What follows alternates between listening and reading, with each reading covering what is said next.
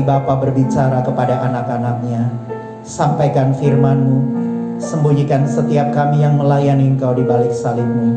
Supaya di dalam setiap apa yang kami kerjakan dan kami lakukan, semuanya hanya tertuju kepada Tuhan. Terima kasih Bapak kami mengucap syukur. Di dalam nama Tuhan Yesus kami berdoa. Amin. Silakan duduk Bapak Ibu Saudara. Terima kasih tim PAW. Apa kabar? Luar biasa ya, senang ya. Iya, akhirnya kita sudah sampai di akhir daripada semester 1 tahun 2022. Amin ya. Tahun ini adalah tahun mimpi dan penglihatan bagi setiap kita anak-anak Tuhan di Gereja Mawar Sharon Dumai. Amin. Sudahkah Bapak Ibu Saudara punya mimpi, punya penglihatan yang Tuhan tunjukkan di dalam akhir-akhir ini di dalam hidup Bapak Ibu Saudara?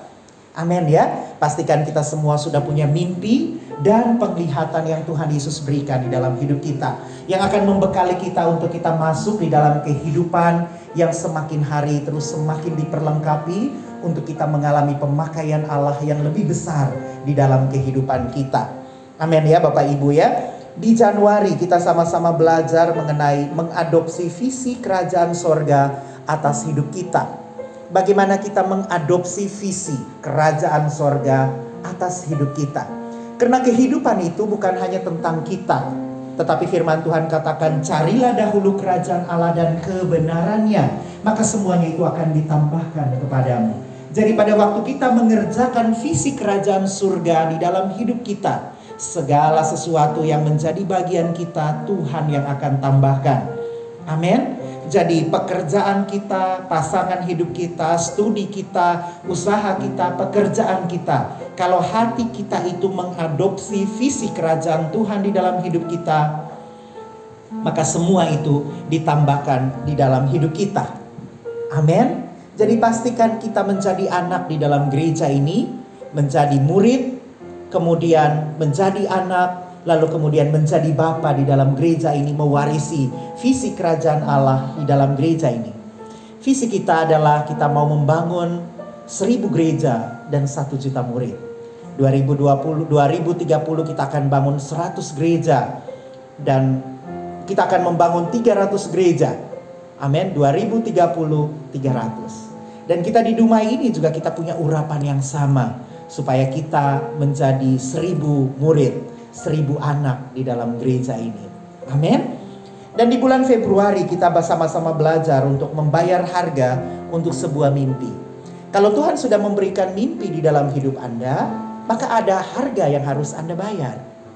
Nah, harga itu adalah kekudusan. Harga itu adalah sebuah kemurnian hati di hadapan Tuhan. Kita itu bisa dipercaya mimpi yang besar, tapi kalau dasar hati kita tidak kuat, kalau kita tidak mendasarkan hidup kita di dalam kekudusan dan kemurnian hati, maka mimpi itu akan menjadi sia-sia di dalam hidup kita. Mimpi itu hanya sebentar lalu kemudian hilang lenyap di dalam kehidupan kita. Di bulan Maret kita sama-sama belajar memegang perjanjian dengan Tuhan di dalam hati. Kita perlu punya kesabaran dan ketekunan ketika kita punya mimpi di dalam hidup kita. Kita sudah punya mimpi, kita berani bayar harga di dalam kekudusan. Sekarang kita perlu mengerjakannya di dalam ketekunan dan kesabaran. Di dalam mengerjakannya, di dalam kesetiaan. Barang siapa setia dalam perkara-perkara kecil, Tuhan akan menambahkan perkara-perkara yang lebih besar di dalam kehidupan Bapak Ibu Saudara. Amin. Lalu kemudian lebih diperjelas lagi di bulan berikutnya, bersabar dan bertekun dalam menanti janji Tuhan. Seperti kita belajar daripada Yusuf. Yusuf itu ketika dia dijual, dia tetap sabar, dia tetap tekun mengerjakan apa yang menjadi bagiannya. Di dalam rumah Potifar, dia tetap menjadi orang yang dipercaya di dalam rumah Potifar. Lalu ketika dia difitnah dan dimasukkan di dalam penjara, dia juga tetap mengerjakan apa yang menjadi bagiannya. Dia tetap bertekun dan bersabar menantikan janji Tuhan di dalam kehidupannya. Pada waktu dia dilupakan oleh temannya, pada waktu dia sudah menerjemahkan, menafsirkan mimpi dan dia dilupakan, dia juga tetap memegang perjanjian Tuhan itu dengan kesabaran dan ketekunan. Dan bulan lalu kita sama-sama belajar melatih telinga roh dan kepekaan. Amin. Kita kita sudah dapat uh, kita sudah dapat visinya Kita sudah dapat mimpi di dalam hidup kita. Kita sudah mengerjakannya dengan tekun dan sabar. Kita berani bayar harga dan seterusnya. Sekarang kita butuh terus bersandar kepada Roh Kudus.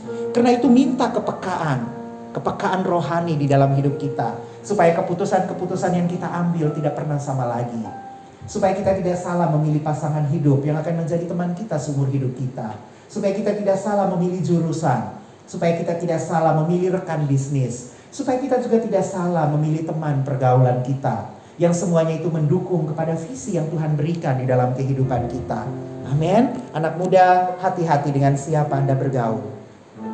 Amin. Pilih lingkungan, pilih yang terbaik di dalam hidup Anda. Amin.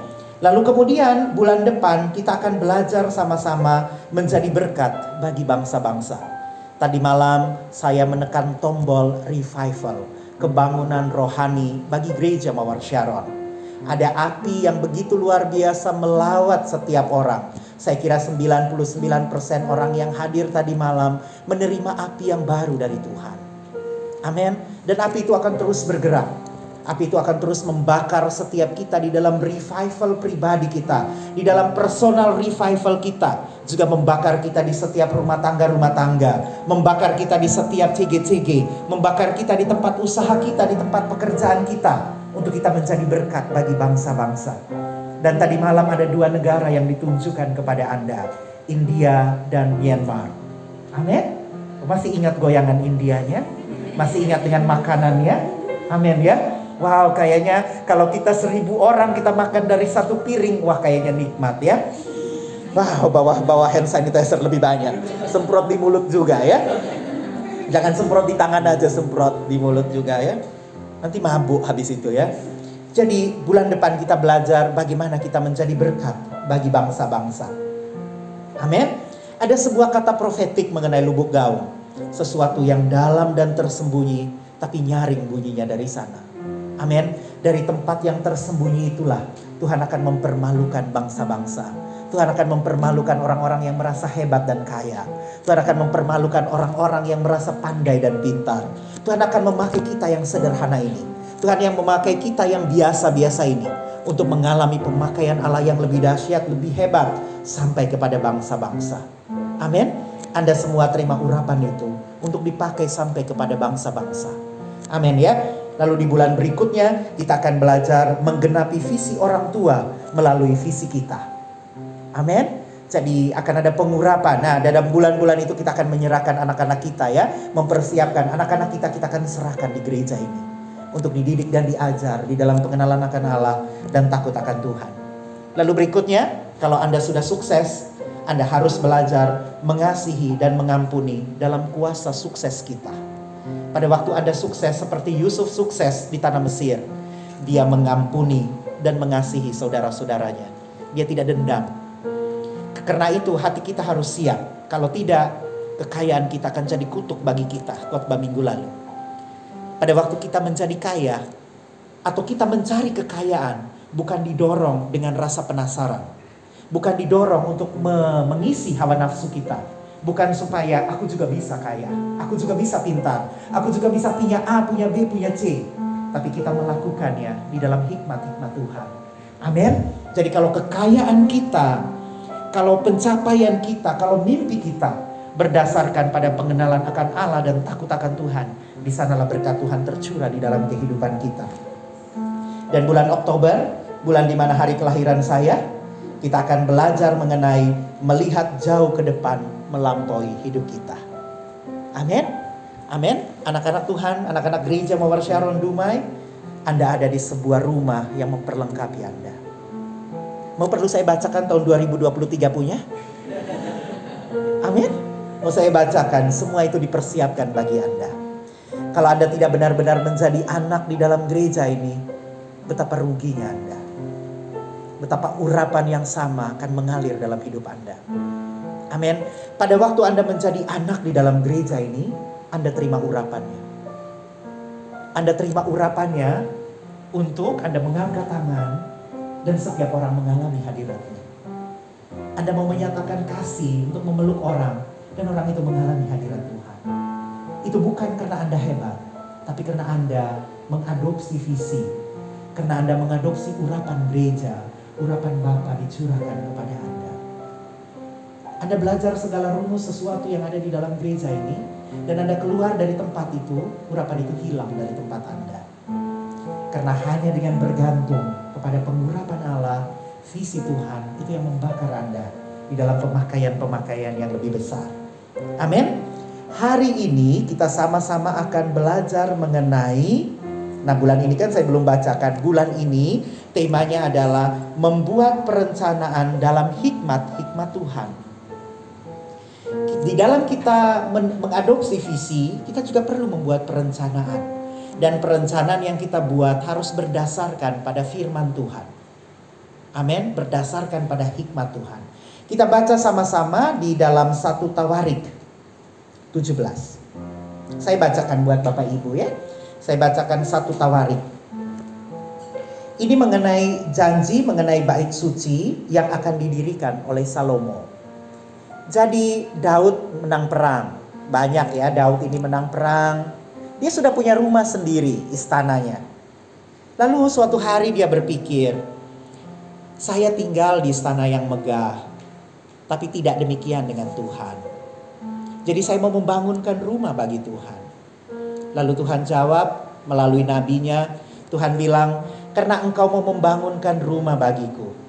Aku akan membangunkan rumah bagimu melalui Salomo anakmu. Jadi pada waktu kita mau membangunkan rumah bagi Allah, Allah yang membangunkan rumah bagi kita, bagi generasi-generasi sesudah kita. Amin. Saya bacakan firman Tuhan untuk Anda. Judulnya adalah janji mengenai bait suci yang akan didirikan oleh Salomo.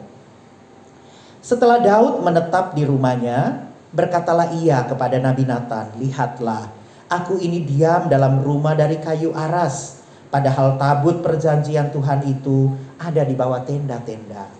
Kita harus dengan sengaja memperhatikan rumah Tuhan. Amin. Dengan sengaja kita perhatikan rumah Tuhan. Cinta akan rumahmu menghanguskan aku. Amin. Cinta akan rumah Tuhan menghanguskan aku. Ayat 2. Lalu berkatalah Nathan kepada Daud, lakukanlah dengan lakukanlah segala sesuatu yang dikandung hatimu, sebab Allah menyertai engkau. Tetapi pada malam itu juga datanglah firman Allah kepada Nathan demikian. Amin. Jadi Anda bisa dipakai Tuhan menjadi luar biasa, Anda menjadi raja atas hidup Anda. Anda menjadi raja atas kekayaan Anda. Anda menjadi raja atas istana Anda. Anda menjadi raja akan masa depan Anda. Anda menjadi raja atas keuangan dan kepintaran Anda. Jangan lupakan ini. Ada orang yang ditentukan Tuhan di dalam hidup Anda. Ada Salomo, ada ada Samuel bagi Daud. Sepeninggal Salomo, ada Nathan bagi Daud. Amin. Anda tidak akan pernah ke mana-mana kalau Anda merasa pintar berjalan sendirian. Tuhan dengan sengaja akan mengirimkan Nathan-Nathan di dalam hidup Anda. Para pemimpin rohani yang Tuhan tempatkan dalam hidup Anda. Dengan sengaja dikirimkan Tuhan untuk menyatakan pemakaian Allah di dalam hidup Anda. Amin. Daud di dalam kekayaannya datang kepada Nathan. Nathan, Nabi Nathan. Aku punya rumah dibuat dari kayu aras. Tetapi tabut Tuhan tidak ada di dalam rumah yang layak. Aku mau mendirikan rumah bagi Tuhan. Lalu Nathan bilang, buatlah seperti apa yang kau inginkan. Tetapi malam itu Tuhan datang kepada Nathan. Amin. Ayat berapa sudah tadi itu? Enam ya sekarang? Lima. Aku tidak pernah diam dalam rumah sejak aku menuntut. Oh ya, jadi dia bilang, beginilah firman Tuhan. Bukanlah engkau yang akan ini salah sebut. Tiga, tetapi malam itu juga datanglah firman Allah kepada Nathan demikian. Pergilah, katakanlah kepada hambaku Daud. Beginilah firman Tuhan. Engkaulah bukanlah engkau yang akan mendirikan rumah bagiku untuk didiami. Aku tidak pernah diam dalam rumah sejak aku menuntun orang Israel keluar sampai hari ini. Tetapi aku menggembara dari kemah ke kemah dan dari kediaman ke kediaman. Selama aku mengembara bersama-sama seluruh orang Israel, pernahkah aku mengucapkan firman kepada salah seorang hakim orang Israel yang kuperintahkan menggembalakan umatku demikian? Mengapa kamu tidak mendirikan rumah bagiku? Rumah dari kayu aras? Oleh sebab itu beginilah kau katakan kepada hambaku Daud, beginilah firman Tuhan semesta alam. Akulah yang mengambil engkau dari padang ketika menggiring kambing domba untuk menjadi raja atas umatku Israel. Tuhan mengingatkan Daud, kamu ini saya pilih waktu kamu menggembalakan dua tiga ekor kambing domba. Saya pilih kamu waktu kamu ini masih miskin saya pilih kamu waktu kamu ini masih bodoh. Saya pilih kamu waktu kamu ini nggak punya apa-apa. Saya pilih kamu waktu kamu nggak punya siapa-siapa. Saya yang pilih kamu, kata Tuhan. Dan hari ini firman Tuhan juga buat kita semua. Tuhan itu pilih kita waktu kita tak seberapa. Waktu kita itu nggak kaya, waktu kita itu mobil nggak punya, sepeda motor itu pun kaki bannya cuma satu. Waktu kita ini nggak punya apa-apa Tuhan pilih kita. Nah Tuhan ingatkan kepada Daud. Ayat berapa Ben? Ben, 8 ya. Aku telah menyertai engkau di segala tempat yang kujalani dan telah menyela, mele, melenyapkan segala musuhmu dari depanmu. Aku akan membuat namamu seperti nama orang-orang besar yang ada di bumi. Aku akan menentukan tempat bagi umatku Israel dan akan menanamkannya sehingga ia dapat diam di tempatnya sendiri dengan tidak lagi dikejutkan dan tidak pula ditekan oleh orang-orang lalim seperti dahulu. Sebab sejak aku mengangkat hakim-hakim atas umatku Israel, aku telah menundukkan segala musuhmu. Juga aku memberitakan kepadamu, Tuhan akan membangun suatu keturunan bagimu. Secara singkat Tuhan bilang gini, karena karena engkau karena engkau mau membangunkan rumah bagiku, maka aku akan membangunkan rumah bagimu. Amin. Begitulah Tuhan di dalam hidup kita. Ya, begitulah Tuhan di dalam hidup kita. Dialah yang akan mendirikan ayat 12. Dialah yang akan mendirikan rumah bagiku. Oh, bukan. Ayat berapa, Ben? Ya, asisten gembala ya. Apabila umurmu sudah genap untuk pergi mengikuti nenek moyangmu, artinya kalau kamu sudah mau mati, maka aku akan membangkitkan keturunanmu yang kemudian salah seorang anakmu sendiri dan aku akan mengokohkan kerajaannya. Dialah yang akan mendirikan rumah bagiku dan aku akan mengokohkan taktanya untuk selama-lamanya. Aku akan menjadi bapaknya dan dia akan menjadi anakku. Tetapi kasih setiaku tidak akan kuhilangkan daripadanya seperti yang kuhilangkan daripada orang yang mendahului engkau Samuel eh uh, uh, Saul ya orang yang mendahulunya kerajaannya tidak kokoh. Dan aku akan menegakkan dia dalam rumahku dan dalam kerajaanku untuk selama-lamanya. Taktanya akan kokoh untuk selama-lamanya.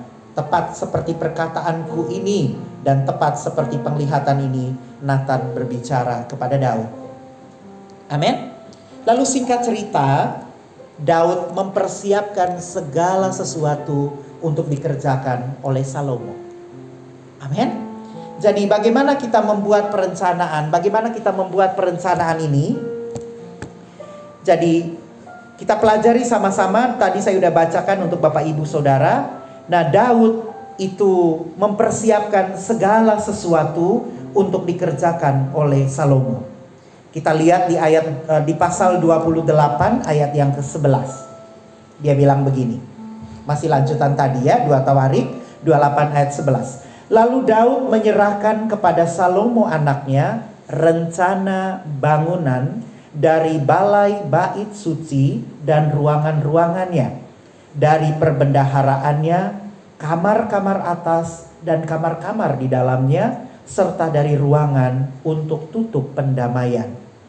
Selanjutnya, rencana dari segala yang dipikirkannya, dipikirkan Daud mengenai pelataran rumah Tuhan dan bilik-bilik di sekelilingnya mengenai perbendaharaan perbendaharaan rumah Allah dan perbendaharaan pembendaharaan barang-barang kudus. Secara singkat saya beritahu nanti Bapak Ibu baca sendiri di rumah ya. Daud setelah mendapat visi dari Tuhan bahwa dia akan dia rindu untuk membangunkan rumah bagi Tuhan, lalu Tuhan jawab karena engkau mau membangunkan rumah bagiku, aku akan membangunkan rumah bagimu melalui keturunanmu. Lalu singkat cerita, Daud sudah mempersiapkan segala sesuatu, lalu menyerahkan master plan pembangunan bait Allah itu kepada Salomo, anaknya. Amin. Jadi Daud pasti berma Daud sampai dengan dia bilang aku akan membangunkan rumah bagimu, pasti dia memikirkan segala sesuatu. Dia merencanakan segala sesuatu.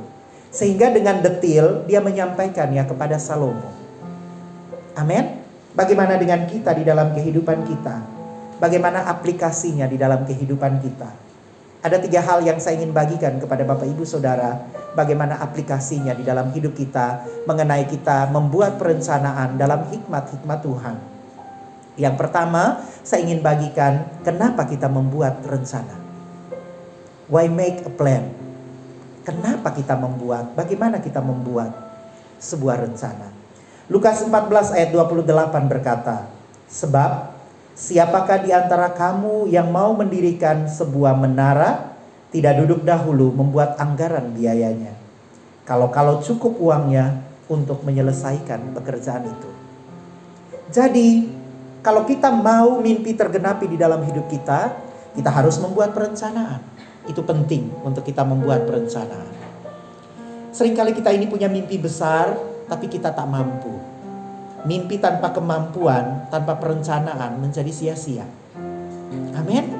Mimpinya kita mau melakukan A, B, C, tapi kita tidak pernah duduk matang-matang dan mempersiapkan rencana kita. Amin. Anak-anak muda, kalau Anda merencanakan untuk kuliah, pikirkan berapa biaya pendaftaran, berapa uang bulanannya, uang semester bulan uang semesternya, lalu saya akan tinggal di mana, berapa biaya kosnya, berapa biaya makan saya, sehingga saya harus mengumpulkan uang berapa, atau saya harus mendapat uh, support dari orang tua saya berapa. Kalau orang tua kita ternyata cukup dengan keuangan itu, maka kita diskusikan dengan orang tua kita kayaknya kuliah di tempat ini cocok. Tapi kalau tidak, berarti kita harus cari alternatif lain. Jangan melangkah tanpa perencanaan. Amin. Rencanakan kuliahmu. Rencanakan juga dengan pernikahanmu, anak muda juga. Kalau kita mau menikah, kita juga harus rencana. Berapa sinamotnya? Sinamot itu, ETT itu uh, belis. Itu mahar yang harus dibayar untuk dapatin gadis itu. Kalau gadis itu serjana, sinamotnya lebih mahal bukan? Gitu ya. Tapi Anda juga tidak bisa karena kalau sarjana sinamotnya mahal, Anda pilih yang lulusan TK. Ya nggak bisa juga. Gitu Anda bilang apa, dia bilang apa. Karena harus sepadan bukan? Jadi kita membuat perencanaan. Nah kalau saya mau menikah dengan si A, apa yang harus saya persiapkan? Nanti anggaran pestanya gimana? Berapa babi yang harus kita potong? Amin. Mau mau pestanya di mana? Nanti kalau bikin tenda di depan rumah nutupin jalan, orang tidak ucap berkat, orang nutupi kita siapa yang buat pesta bikin macet ini? Gitu ya. Wow. Amin. Ada wow. Saya baru aja dapat sebuah sesuatu ya. Saya digoncangkan ya. Baru saja saya agak agak agak jatuh, agak puyeng dikit ya. Kamu rasa ada gempa di depan sini? Enggak? Saya aja ya. Amin. Anda baik-baik aja? Tuhan akan menggoncangkan setiap apa yang perlu digoncangkan dalam hidup Anda. Untuk membuat planning Anda penuh dengan hikmat-hikmat Allah. Berhenti pergi kepada orang-orang pintar. Atau orang yang merasa dirinya pintar. Duduklah di bawah kaki Tuhan. Dengarkan hikmat yang datangnya dari Tuhan. Amin. Jangan pergi kepada gunung-gunung. Jangan pergi kepada batu-batu Jangan pergi kepada pohon-pohon. Juga jangan pergi kepada orang-orang yang merasa dirinya pintar. Merasa dirinya hebat. Dia lulusan profes, dia lulusan S3 dari mana pun, profesor doktor sekalipun. Kalau kalau nasihatnya bukan hikmat Tuhan, jangan dengarkan dia. Jangan baca buku-buku yang bukan lahir dari hikmat Allah. Amin. Bacalah buku-buku yang lahir dari hikmat Allah. Amin. Lukas 14 ayat 28 tadi Sebab siapa di antara kamu yang mau mendirikan sebuah menara tidak duduk dahulu dan membuat anggaran biayanya. Duduk, buatlah anggaran biayanya. Amin ya. Sekarang bagaimana kita membuat perencanaan? How to make a plan. Amsal 15 ayat 22 berkata, Rancangan gagal kalau tidak ada pertimbangan, tetapi terlaksana kalau penasehatnya banyak. Amin. banyak penasehat itu baik. Tapi dengan siapa Anda mendengar nasihat? Seperti tadi saya bilang, jangan pergi kepada profesor doktor, walaupun dia profesor doktor, tapi dia tidak duduk di dalam di, bawah kaki Tuhan, mendengarkan hikmat Tuhan. Jangan duduk di sana. Lebih bagus Anda duduk sendiri di bawah kaki Tuhan, menyampaikan rencanamu, menyampaikan isi hatimu kepada Tuhan. Lalu Tuhan juga akan mengirimkan di dalam hidup Anda Nathan-Nathan di dalam hidup Anda. Para imam-imam di, di, di, dikirimkan di dalam hidup Anda. Bersama dengan imam-imam Anda, mintalah, mintalah hikmat berbicara kepada mereka. Amin. Berbicara kepada mereka. Gimana ya? Saya punya perencanaan ini. Saya mau buka toko baru saya mau buka usaha baru, saya mau rencana kuliah di sini, saya mau menikah dengan ini. Duduk dan diskusikan, ngobrol bersama-sama. Sebab rancangan gagal tidak kalau tidak ada pertimbangan, tetapi terlaksana kalau penasehatnya banyak. Dengarkan nasihat dari orang-orang yang Anda menganakan diri. Jangan kepada semua orang Anda menceritakan mengenai rencana Anda. Rencana Anda akan dicuri, oleh mereka. Amin. Bicarakan hanya kepada orang yang Anda menganakan diri. Amin. Yang membapai Anda. Ya. Dan saya berdoa kepada setiap kita para pemimpin. Jangan perdaya orang-orang yang datang kepada kita. Amin. Tolong doakan saya juga ya untuk hati saya tidak pernah hati kami tidak pernah beralih. Amin. Supaya kami tidak pernah melayani hanya orang-orang yang kaya atau merasa kaya. Tapi melayani setiap orang. Duduk bersama dengan setiap orang.